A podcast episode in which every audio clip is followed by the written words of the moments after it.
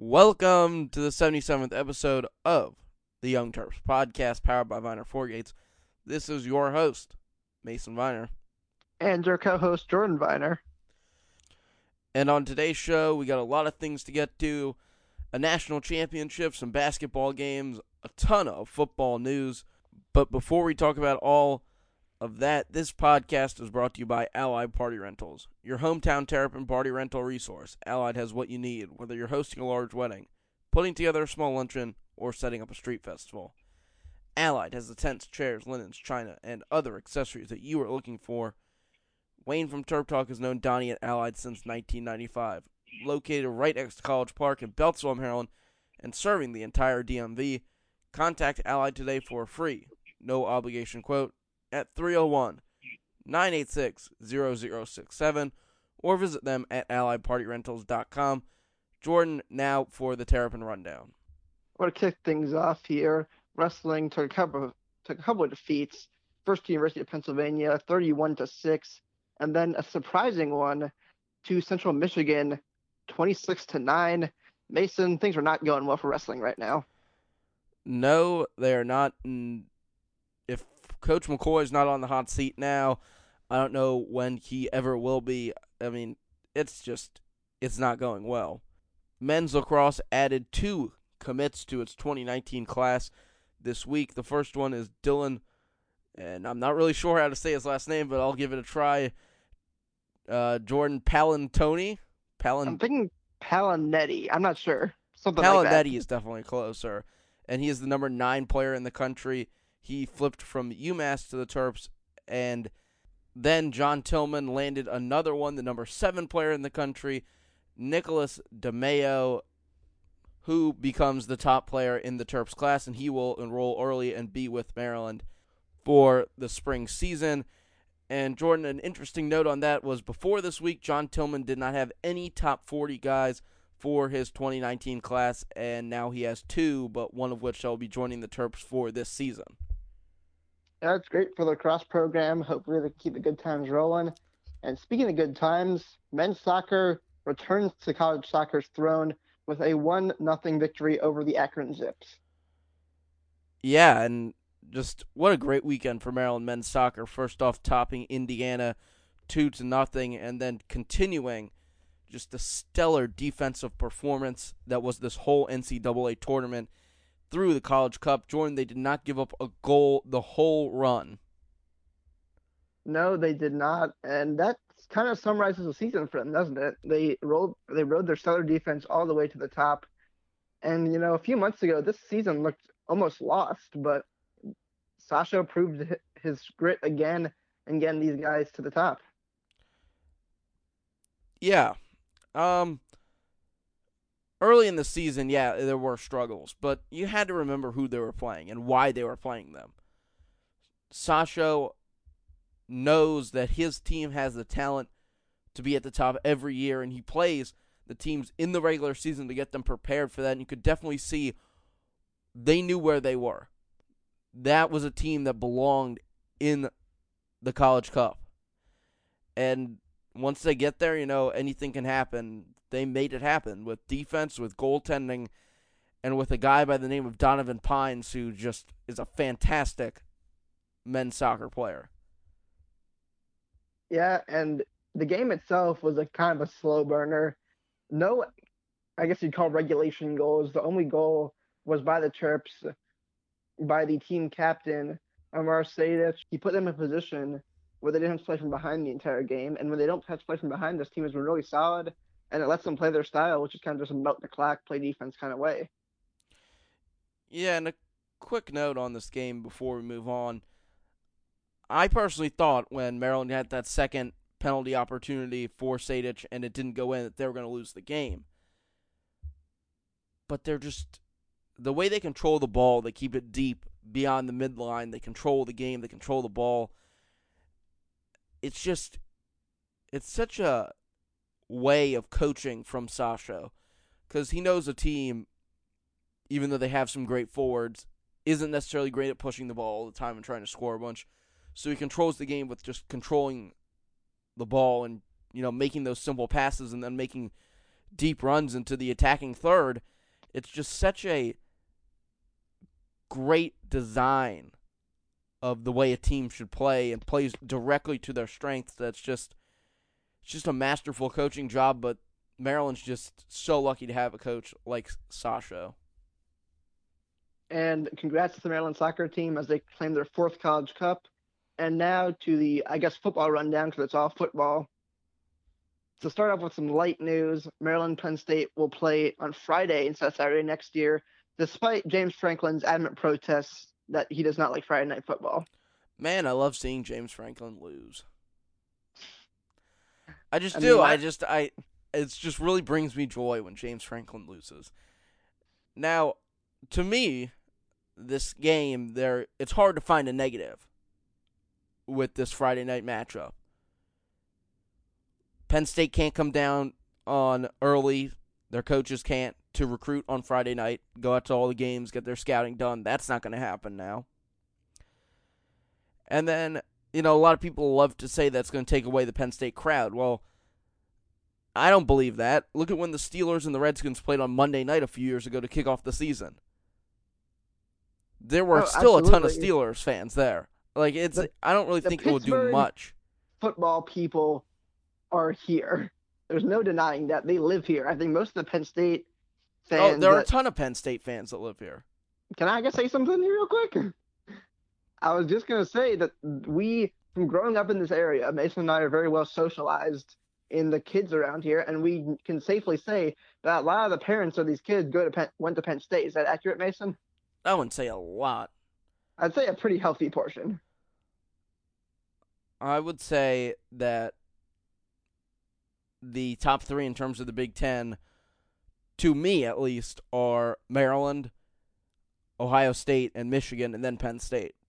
Yeah, I'd say it's pretty accurate. I, I might flip Penn State and Michigan there, but I think it's basically accurate. So yeah, I don't think. I mean, I think it'll do something. It will definitely lower the amount of Penn State fans, but not by a lot. And now we have all the staffing news you could ever want here. Tennessee's former head coach Butch Jones will join the Maryland staff as a tight ends coach and associate head coach. I have to say, I'm pretty surprised by this one. So am I. I, I definitely thought Butch Jones, you know, his first move from Tennessee to Alabama made sense. I really thought that Butch wanted to, you know, just just take a year to not be on the spotlight because he was, you know, ripped down at Tennessee for about two full, maybe even two and a half full years before finally parting ways with the university. I thought that he just took a step back, went to Alabama just to stay in coaching, but it was definitely a one year move for Butch Jones. But I thought he would be able to get out of Alabama being a coordinator or a head coach, but an associate head coach isn't necessarily a low position. No, but it just surprises me, I think, because I agree with you because I think he could have taken a similar job at Alabama. He was only an offensive analyst there at first, like Mike Locksley was. And I think a position coach was probably next for him. But apparently he really was buying whatever Mike Locksley was selling because now he's in Maryland. And I, I suppose we're happy to have him. I am very happy. Butch is a really good recruiter. He has experience at a big school. He he can guide Mike Locksley with that big school exp- experience and knowing really what it, I mean. Even though Tennessee didn't get it done, they were top ten in his tenure with uh, Josh Dobbs and you know that group of guys that had a lot of miracle plays go right for them. But he's been there. I mean, he's he's coached in the SEC at a stadium with hundred thousand fans. Like he he knows what it takes, and he didn't get it done. So hopefully he'll be able to help Mike Locksley make things right where he wasn't able to at Tennessee. Well, I think the thing to underscore there was the top 10 recruiting classes he often had at Tennessee because he definitely, Locksley definitely seems to be going for recruiting angles. That is backed up by adding former North Carolina DC John Papuchis and former Rutgers DB coach Corey Robinson. Both of these guys have Maryland roots. Papuchis is from Gaithersburg, graduated from Quince Orchard High School. and Robinson is a Baltimore native. He, I really feel like Mike Locksley is trying to build his um, Avengers of coaching and not coaching, recruiting in the DMV. Yeah, I would definitely agree with that. Um, you're talking about two guys, and Papuchis today was out at Quince Orchard High School. He gave them a visit along with um, Northwest. So there you go. There's two MoCo schools that he's already visited in his time as a Maryland assistant. But what you're seeing is Mike Locksley already, you know, kind of cut out areas in this just football rich area, as we all know. Getting a Baltimore guy, and of course, you know, Robinson's not going to be the only Baltimore recruiter, and Papuchis being a Montgomery County guy. There you go. There are two guys for kind of your grassroots recruiter, I would say. You know, they're going to be there. They're tied into those communities and really just starting to set the foundation of a recruiting all star team. And, you know, he definitely get, took a big piece out with Elijah Brooks. Yeah, and we didn't mention that one yet. Elijah Brooks, DeMatha head coach and WCAC legend, is now the Maryland running backs coach that is a huge get in terms of recruiting. Yeah, the DeMatha graduate, eight years as the Stags head coach, championships. He did it all there. Nationally ranked teams, um, a ton of five star guys, and really he'll step into a running backs coach job where he's coaching two of his former players, Lorenzo Harrison and Anthony McFarland. Now, the word is that this will lock in DeMatha for Maryland as the Terps try and approach um, Nick Cross, who was in a Florida State commit right now. I was going to say Alabama commit, but no, he's the Florida State one. A Florida State commit that plays safety, who will be announcing his decision, I think, coming up this week, but I'm not sure about that. Now, the with Corey Robinson as DB coach, the odd man out may be Aazaar Abdul-Rahim, who was the top recruiter for Maryland in the last few years. And that's not really what I wanted to see because I really do think he's a great recruiter. And if you paired him with Locksley, you'd have something special. But as Dave said, it just doesn't seem like it's working out. Yeah, that's what I hear. I hear that um, he wants to be a defensive coordinator at the least, if not a head coach at this time. So, you know, it's unfortunate, but he isn't irreplaceable. I'll say that. No, he's not. And I think Locksley actually kind of overwrites a lot what he does. But I still think he was a great recruiter. He was a top 10 recruiter according to 24 7 the last few years. And I think we're going to miss him. And I really respect what he did here in getting us the guys we need to win. Yeah, so do I. And, you know, not only will I miss him at Maryland, I really don't want him somewhere else. That's my thing. That's that's what I see. Is well, I think that's relative if he can get a P five job somewhere, I don't know if he'll be able to. Um, really? The rumor. Well, we see heard rumors that he's going to be the Jordan. he already worked at Alabama. I know, but if he wants to be a DC, I think it's going to be hard. It might be hard for him to move up because Maryland's defense has kind of su- been suspect the last couple years. I guess I don't know. People make people do things to get recruiters like Aazaar and really just though they make move. I mean, recruiting is such a big part of winning now. The people make moves been, to recruit. It's always been a big part of winning, but you are correct. Mike Locksley, of course, went to Alabama for the recruiting aspect. So there's definitely a possibility some staff will make the concessions on the coaching side, perhaps, to get his recruiting skills. And if that is the case, then that's the case. Um, as we keep moving along here, though, so this is a rumor one. Now I know we usually don't do rumors, but this would be such a huge deal if it happened. Jalen Hurts, of course, is the may start the college football playoff for Alabama. We will see. And he is eligible to transfer after this season. And rumor has it he may follow his OC Mike Locksley to Maryland. Mason, what do you got to say about this one? I mean, I love it if it can happen. You know, when you're talking about Jalen Hurts, though, you're talking about Auburn. You're talking about SEC schools that are after him. You're talking about really powerful football institutions that really want Jalen Hurts. And then you look at Maryland, and you know there are people that have done it. They've cho- chose Maryland over an Auburn or an, you know even in Alabama or an LSU. But you're talking about a kid that plays SEC football, and you know it's just I see it, but I don't think it's the most likely option. It it would be that is the main issue. You're correct. Is that Jalen Hurts is being recruited by everybody who needs a quarterback, and with good reason. He's 26 and two as a starter. He was all freshman SEC. He's a good football player. And I know a lot of people have kind of been enamored with Tua since he took over, but Jalen Hurts is not a bad player in the least. He's probably he, there's very low question he would be the best quarterback around his head. Maybe since Scott McBrien was calling the shots back in 2002. Yeah, I definitely agree with that. Um, but you got to think about it from his perspective. Now, I'll give you two ways. If I go to Auburn or I stay at Alabama, you know, I'm still be surrounded by that that great talent, the winning teams, the the football of the South. You know, just such a war of it, and that's what he's. I mean, that's what he's played with as a college football player.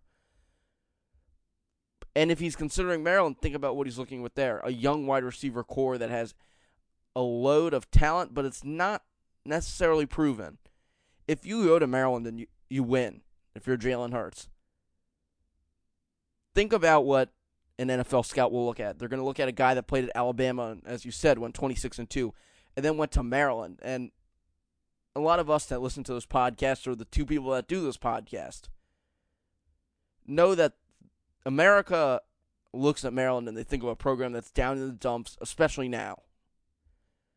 But we know the talent that Maryland has, and if you're Jalen Hurts and you look at that and say, if I go there, I have my offensive coordinator that's going to run a really similar system. I can slide in there with great talent, especially at running back and receiver. And if I can make something out of that, then we can really win something. I I really, I mean, of course, this would complicate quarterback situation even more. Although I don't think there's much question here. If he, he comes here, if he, if comes, he comes here, here, there's no question. There's, I mean, there is a way that he doesn't start, but it's. I mean, 26 and two, and a guy that. You know, when you look at that last play that Piggy made against Ohio State to bring up bad memories, that's a play that a Piggy was going to be. Uh, to me, when I really think of it now, it's a Piggy was the guy that's going to come in and really save Maryland's quarterback position, he makes that throw. Now I don't like putting one play on somebody, but that's just my that's my feeling. That's my opinion feeling. Now Hurts, if he comes here and you know continues to stay in shape and you know do does those things, he's at least going to get a shot, if not be the starter. Oh, I think to get him to come here, Locksley might have to promise him the job, which but I know he, a lot of people don't but, like. But no, that I'm just okay, saying from well, a sales perspective. Yes, I understand that, but think about what I just said is pretty much promising him the job if he continues to, you know, do what he needs if to he, do. Yes, if he stays in shape and stays healthy, geez, we've had issues with that. He's probably he's going to be the day one starter.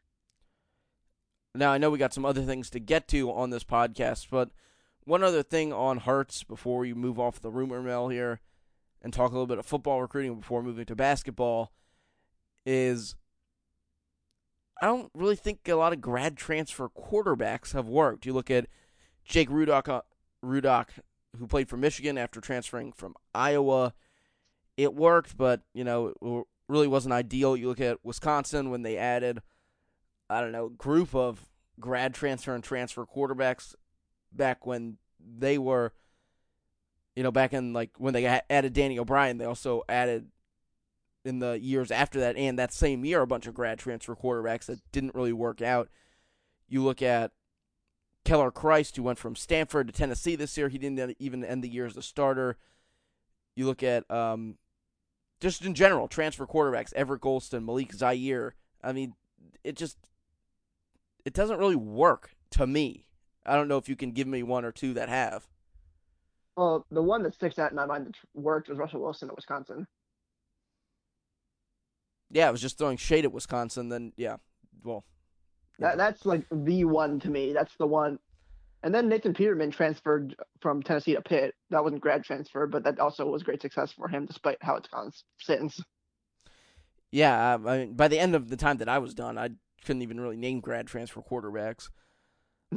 um, um, but as we keep moving along here, Kasim Hill is ahead of schedule again on his ACL recovery. I guess that's good. You know, and this brings up a thought for me that I don't really want Kasim Hill playing this next year. Even with all the advancement in ACL treatment, you know, you can play the next season if you get hurt. Like, I don't even know, what was that, week 11, 11 weeks into the season that Kasim got hurt, or something like that, yeah. I don't believe that. I just, I don't believe that a guy is fully recovered or even recovered enough that he should be playing in that short period of time. Like I know we've seen, you know, great athletes do it like Adrian Peterson and you know some other guys that have done it. But if Kasim Hill might just need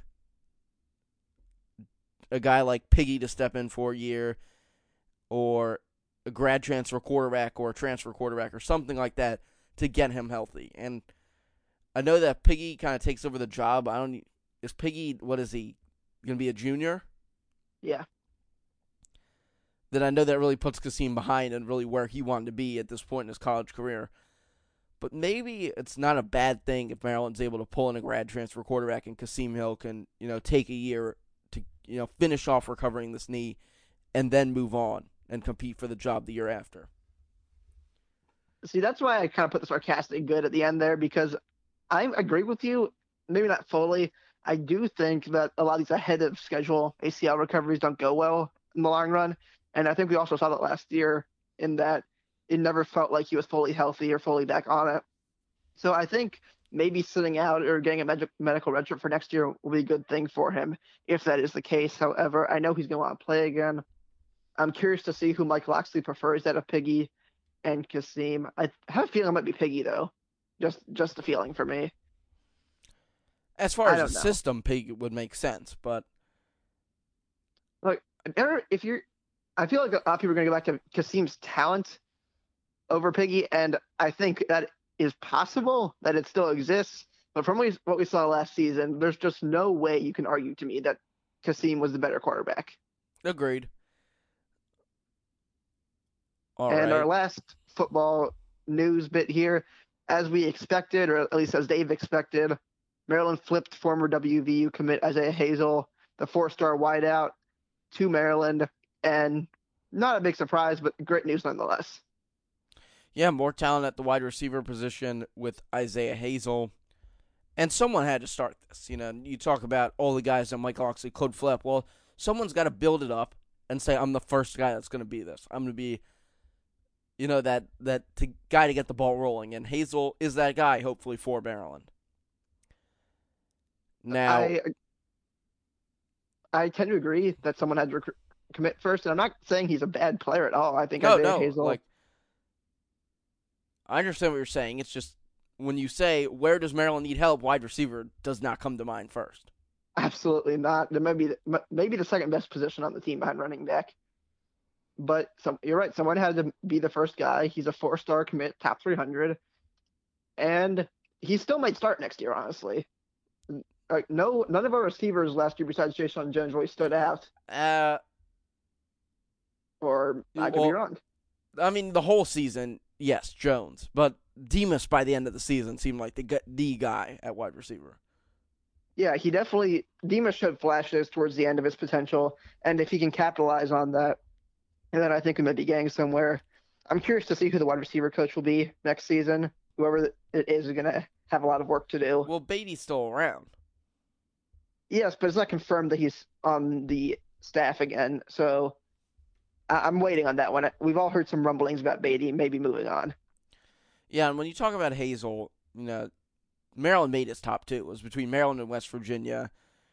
And then, like we talk about with a lot of recruits, you looked at what hap- was what was happening at Maryland, and you chose to go somewhere else, and that was probably the right move then. But now that's over, or we hope it's over. We hope it's over. Yes. And these guys, you know, it's it was so important that Maryland brought in this coach with some time before that early signing period, and they did. They pulled it off. They got Mike Locksley before then, so now you're going to see it happen.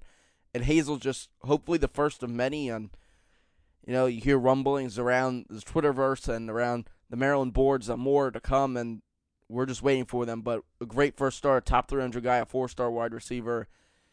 And you know, wide receiver is one of those positions that you can never have enough of them because, you know, guys go cold, guys get hot.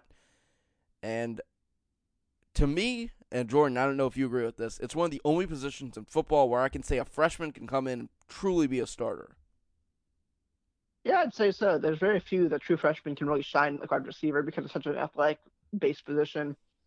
And it feels like forever ago now, but it really doesn't. Maryland's had some great receivers in the past 10 years or so. We had Torrey Smith, we had Darius Heyward-Bey, we had Stefon now, and then DJ Moore, and now we're just waiting for the next one, and maybe Isaiah Hazel's the guy. Yeah, and shall we move on to basketball? Because basketball season is still happening, despite what you may believe. Yes.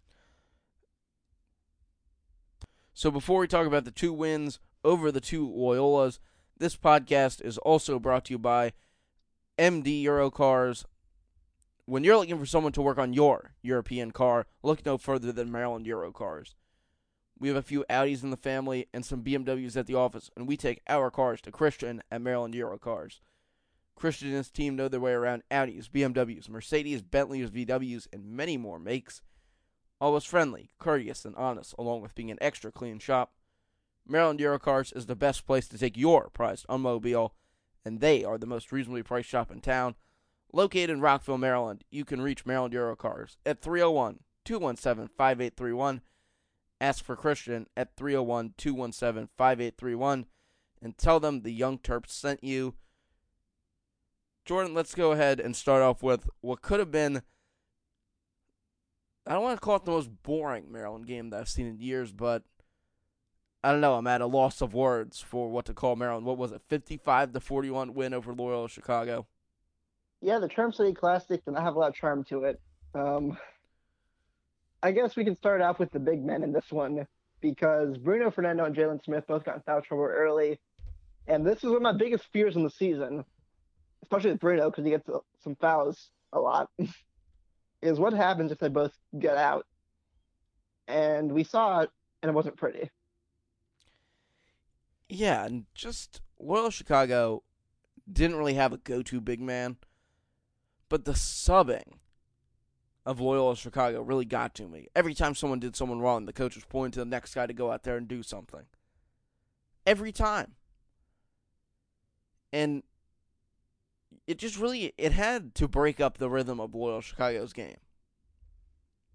Yeah, uh, actually, it was kind of interesting because I read an article that was featured on the Athletic the day after the game, and it was like it was an insider story on the Loyola Chicago and what's going on there and it was really interesting to hear just the other side of the story, where we're like the bad guys in the story. It's worth reading, but Loyola Chicago's having some issues finding their flow again. But back on the Terp side, um, wasn't a ton to like here. Anthony Cowan had an okay game with 17 points, six for 12 from the field. Ricky Lindo got in a lot and didn't do much. 24 minutes, only two points. I mean, it it was such a slow burn of a game with not much to take away. I feel like. I thought Maryland showed something that they really haven't in the past, though. The ability to grind out a game. You know, the flow was not going the way that Maryland wants the flow of these games to go. It wasn't fast. It wasn't. Shots weren't going in. It wasn't up and down the court. It was really just a grit win. And again, when Maryland needed a shot, as bad as Anthony Cowan was, or as much as he struggled, Anthony Cowan gave them that extra jolt. Yeah, he really, especially in the next game, which we'll get to in a second, he really has proven that he's still the guy despite his on the floor struggles. Um, just some other notes from this one. Maryland just competitive and rebounding with the Ramblers without Bruno and Sticks in the game. That was good to see. Morsell placed only 12 minutes, as does Sticks, who has worst game as a Terp by far just it was a forgettable game, and I think it's one the team was best off forgetting. Yeah, and I was sitting with um, Jake McDonald, who is or was now he works on 105.7 The Fan. He used to do. He used to be the producer for Terp Talk on um, Wednesday nights. He also has a podcast called Charm City Birdwatch for all you Orioles and Ravens fans. And he doesn't get out to a lot of Terps, Terps games. He watches them on TV a lot, and I was sitting with him at the game, and he turns to me and he says, "Man, the one time the Maryland plays like this is the one game that I go to." And I felt like thing. that was like the feeling of a lot of people that were there. It was just kind of like a frustrating game. It was like you were waiting for the game to start, and then before you knew it, it was over, kind of thing. Well, I think that was something I thought about when I was watching this game. I was only half watching because you know finals are a thing. But I I really do enjoy the Baltimore game or the Charm City Classic as it's called now. I think it's good for Maryland's fan base. It's good for recruiting. It's good for the program itself to get out there and see the people. And I feel I just I'm disappointed that their showcase game in Baltimore such a excuse me here, but a turd of a game because I really want it to be I really wish we play some legit Power Six team and have a good showcase for basketball in Baltimore, but it really hasn't happened yet, and that's kind of disappointing to me. I thought Loyola Chicago was a good opponent, but you know, a win's a win. Though at the end of the day, what do you want Maryland to do? And the answer is win. And they did that. They they did it in a way that I don't really think a Turgeon team has done. Now to the game that really grinded my gears, Jordan. The Maryland against the Maryland Loyola of Maryland game from the other night, and jeez, right, Talk well, about- you, letting a team hang around for too long. Loyal of well, you know, Maryland. I didn't see this one, Mason, so I'll let you give your skinny of the game. Then I'm gonna feed you the stats, and you're gonna tell me what actually happened because we saw highlights. So Maryland comes out and they jump out to a quick lead, but just they let him hang around. They let Loyola hang around to the point where you know it was one of those comfortable ten point leads. Like Maryland would make a big shot, then Loyola would come back and answer it, but Loyola was truly ten points behind Maryland. All right, well, but then no, it's not over. okay. all right, Then Maryland comes out in the second half after Mike Locksley gives a quick speech so you can see on the Wayne Terp YouTube page. And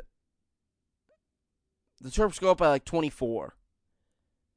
And then I'm saying, okay, let's roll. Let's let's let's do this. Let's beat them by 30. We can do this. We can win and Trace Ramsey and Travis Valmon and Andrew Terrell can get out there for, you know, 5 minutes or something like that. But then Maryland allows Loyola Chicago, my bad, Loyola of Maryland, to cut the lead back down to 10 and then hang around there till eventually Maryland, you know, worked, kind of just got it rolling and ended up going up by what? Would they end up winning by 20 something? 23. Yeah, and All still, right, well- you know, Trace Ramsey and those guys did get out there. All right, well, it sounds like a pretty standard Maryland versus um, mid-major game.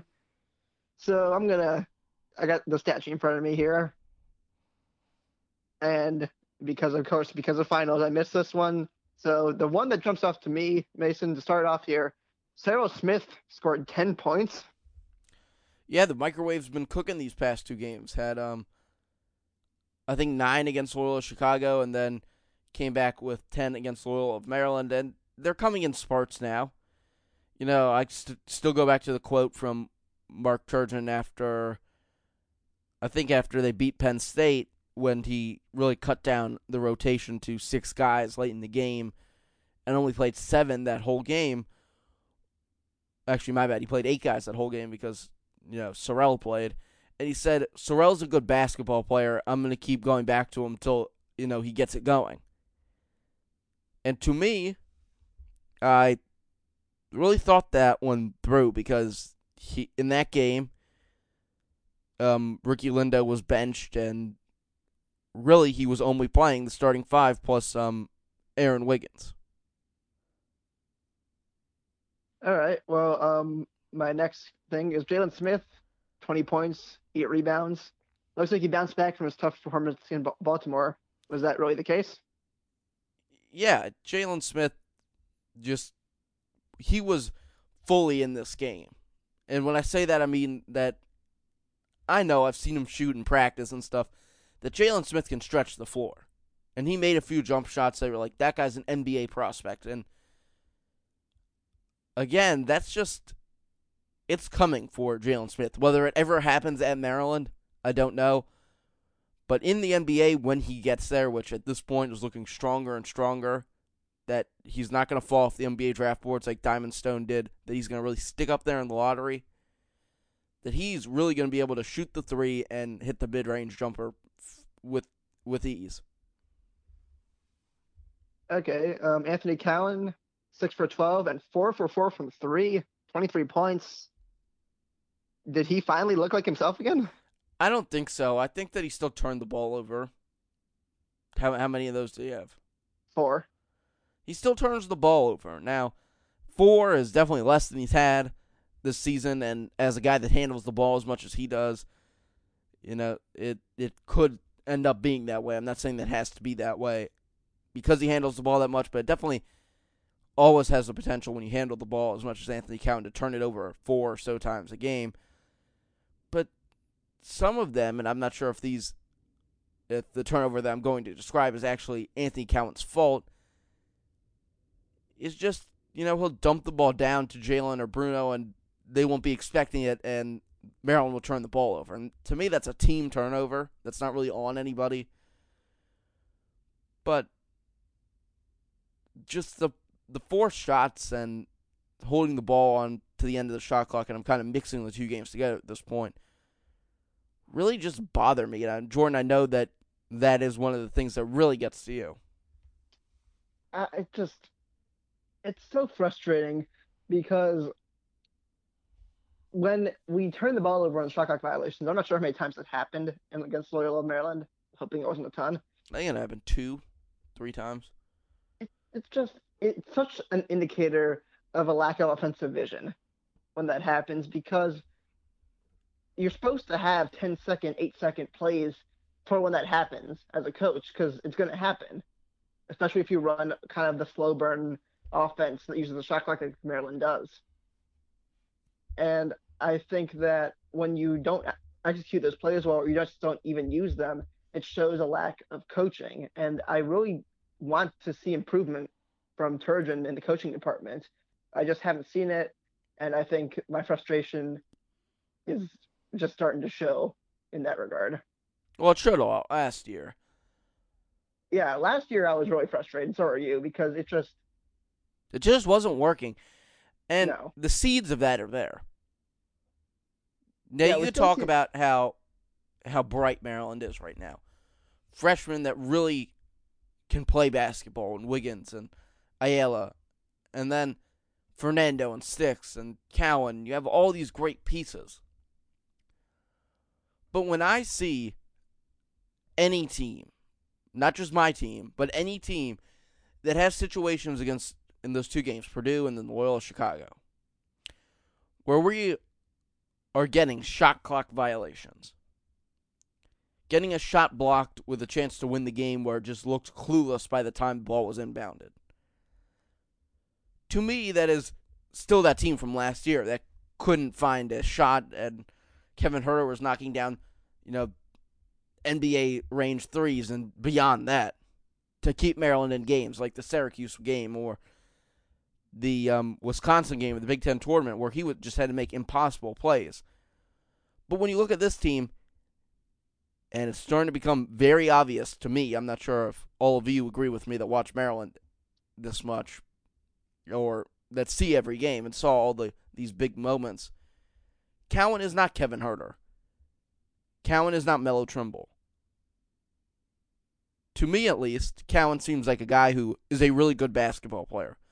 But right now, he is being handed the keys to the Mark Turgeon mobile, and he might not be the guy to necessarily drive it. Might not be the guy that's going to hold on to the ball with two seconds left on the shot clock and drain a three and make the Xfinity Center explode. Cowan is an actual, or he was when he got here, was an actual point guard, a guy that wanted to facilitate the ball, and sure, he can make some plays, but that wasn't his number one thing. But now, just like, you know, Huerter, who never really could take control of that role, and Melo, who's, Jordan, I know Um, that you say this, the reason why Turgeon's still the coach, they made those shots, and to me, Cowan isn't necessarily that guy, and Maryland is going to find has to find some different ways to move the ball with little time on the shot clock. Look, this we're trying to retread points from last week here, so we'll wrap it up after this. But I'll say what I said last time, which is Turgeon relies on oversized point guards, even though Kevin Huerter really wasn't a point guard, but you get the point. He was by the time he oversized left. guards. Yeah, oversized guards that can shoot from long range to create plays for him or execute ISOs. And I really hate ISOs in basketball because they rarely work unless they're from a really good player, and they just unless in the flow of the game, they show a lack of creativity. And Cowan is not doesn't have the range or the height to be a do-it-all game-winning guard. And I really wish he was because I like him as a player and he seems like a nice guy, but he's not a win the game with the ball in your hands guy. This team needs plays. This team their best players are big men and they don't big men generally aren't able to win the game by themselves like that. They need help. And honestly, I think if you need to give the keys to a guard to create like an opportunity, I'd give it to Wiggins or Ayala because they both have better outside shooting and better height for that matter. But in the Turgeon system, there always has to be a defined number one guard, and we just don't have that ball handling, do it all Swiss Army knife guard right now. No, and I find that odd, and this is our last point here on the podcast, that this team to me, or this team to almost everybody that I talk to, is Mark Turgeon's best team. They get along the best. They have a lot of chemistry. They have a lot of players, and they could run maybe not the deepest, but they they have guys that can come off the bench, especially you know, hopefully when Bender gets back in the role, he can give you four or five minutes a game. I'm not, you know, not going to stretch that one.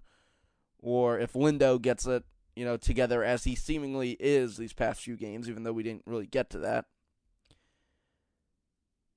That this could be a Elite Eight team. This could be a team that if they push right in the tournament, they get the right matchups, could be in the Final Four. I don't know. But wait, okay, hold on. But with the current way that it is being run, which frustrates so many people, and really that Loyola of Maryland game was the definition of why I think this, along with the um, Twitter coaches, that that won't happen for these guys. That they could leave a team that I believe their tallest player was, you know, six eight, and I think he got in foul trouble, and then they ended up with a Landon Milbourne, you know, sized guy guarding Bruno Fernando and Jalen Smith. But where is the consistency that we can go out there and blow a team out? I still am missing that. And it just doesn't happen under Mark Turgeon unless the other team is grossly under talented and not ready to go. But when you play a team that's scrappy like Loyola that can make a few shots and then the you know it's ten point game and if Loyola strung a few more together, my head might have exploded because it could have lost that game. And that's just what I don't like about Mark Turgeon. And that is why this team's not really built to play in March. Well, that was quite a monologue for Mason to end it up here. Next game's got Seton Hall. That is on the 22nd. Seton Hall, maybe just a quick preview, then we're going to sign off here. Seton Hall may be the least consistent team in the country as they have had great wins against Miami and Kentucky and they've also lost to Nebraska by 23 points. Hey, Nebraska's good. And then they lost to St. Louis at home. St. Louis has Dion Wiley. Dion Wiley's actually balling in St. Louis, so. And then they lost to Louisville at home, so it is very hard to get a read on them. But they have giant slaying potential, as we saw against Kentucky. They play Rutgers, I believe, on Saturday. We'll see how that one goes for them. But do not underestimate the Pirates because they they can beat us, and this is a g- big test for the team, in my opinion. So Seton Hall will play the battle in New Jersey against Rutgers, and then come down to College Park for a game on what is it? It's on That the twenty second. That is the 22nd, 4:30 on FS1. Maybe the as they're not the best team we played this season. That's still Virginia. They're the second best team we played this season, and don't sleep on them. And if we can beat them, I'll give Maryland some faith. Yeah, Jordan, you're actually going to make it out to that game. Yes, I am coming back to the DMV tomorrow, and I cannot I cannot wait to do another podcast live. yeah, can't wait to see you, get you back down to College Park to frustrate you with some Maryland basketball. Sounds great. And that's going to do it for this episode of the Young Terps podcast. And of course, we are powered by Viner Four Gates. Viner Four Gates is the place to go for all of your IT needs, websites, e commerce, just a place to show your business off. Viner Gates to make the perfect website for your company. You can reach them at 301 251 2900 or on the web at oneviner.com. And I also one more thing about IT. See a lot of those phishing emails, emails trying to get you to click on links. If your company is struggling with those, Viner Forgets has experience taking care of them and giving your employees the proper education to make sure that your company does not get infected by viruses. And again, that's Viner Forgates at 301 251 2900 for all of your IT needs. Allied Party Rentals is the place to go for your party rental needs, no matter what the size of the party. Ally can take care of you with great services. They have all the things from a floor to chairs to a DJ booth. They have it all at Allied Party Rentals. You can reach them at alliedpartyrentals.com and Maryland Euro Cars. They're the place to go to get your European car serviced. Audis, BMWs, Mercedes. They do it all at Maryland Euro Cars. Five star reviews all across the board. Maryland Eurocars is the place to go. You can drop them a line today at 301 217 5831. That's Maryland Eurocars. And that's going to do it for the 77th episode of the Young Terps podcast. One more thing before I sign off. Will likely join the Terp Talk postgame show from the Xfinity floor on Saturday. So if you want to give that a watch up on YouTube, it's up on terptalk.com. And that's going to be it. We're going into a little bit of a dead zone here in the upcoming week with no Maryland basketball games. So we'll try and get a guest on to talk some Maryland football recruiting next week. Until then, thanks for listening.